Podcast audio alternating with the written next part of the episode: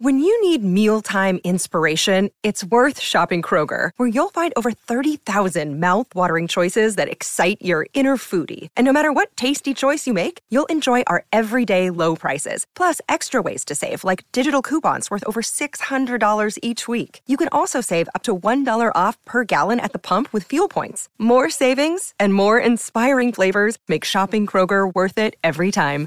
Kroger, fresh for everyone. Fuel restrictions apply. Well, howdy there, Internet people. It's Beau again. So, today we are going to talk about the developments that came out of Iran and what they mean and where it goes from here. And this is one of those things where it goes back and forth good news, bad news, good news. And we'll just run through the likely developments and, and where it leads from here.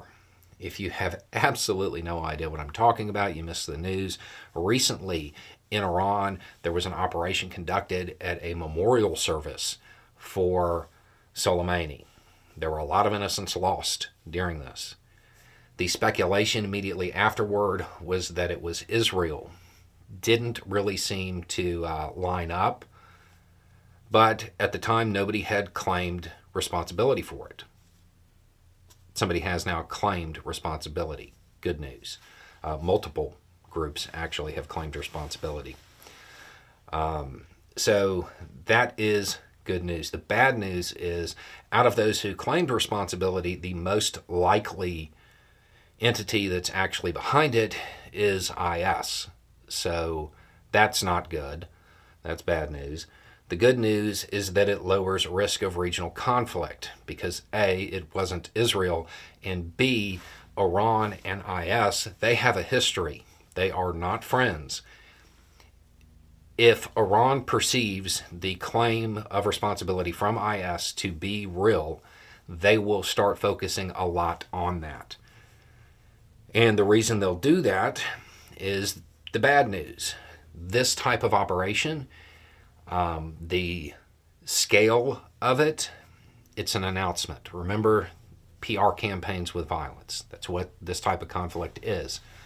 Um, and it, it's an announcement that there's more to come. This isn't going to be a one off thing. So that's bad news. The, uh, the good news is that it provides a teachable moment for world powers all around the world that measuring the amount of territory that a non state actor controls is actually not a good metric for determining success because non state actors have the ability to launch operations far beyond their footprint. The bad news is that honestly, none of the major powers are going to learn that lesson. They've seen it time and time again. And while we, the public, may be able to uh, to pull that teachable moment out of it, the odds that the major powers will is slim to none. So that's the bad news. The good news is that I am certain that all of the people who sent me hate mail when Trump said that IS was defeated, I was like, no, it's not. Using territory controlled is a really bad metric. All those people that sent me hate mail are now going to send me apologies, right? No, of course not.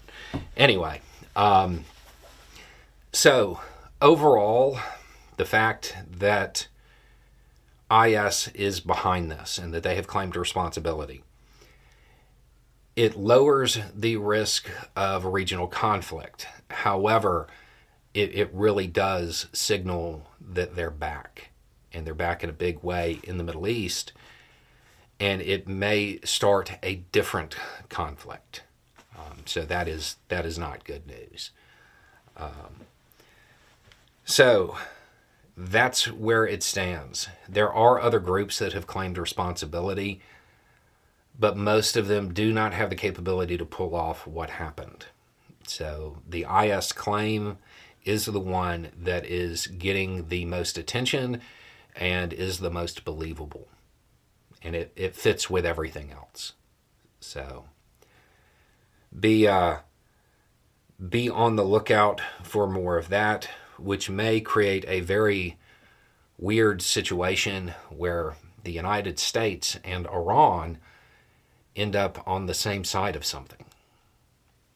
Anyway, it's just a thought. Y'all have a good day.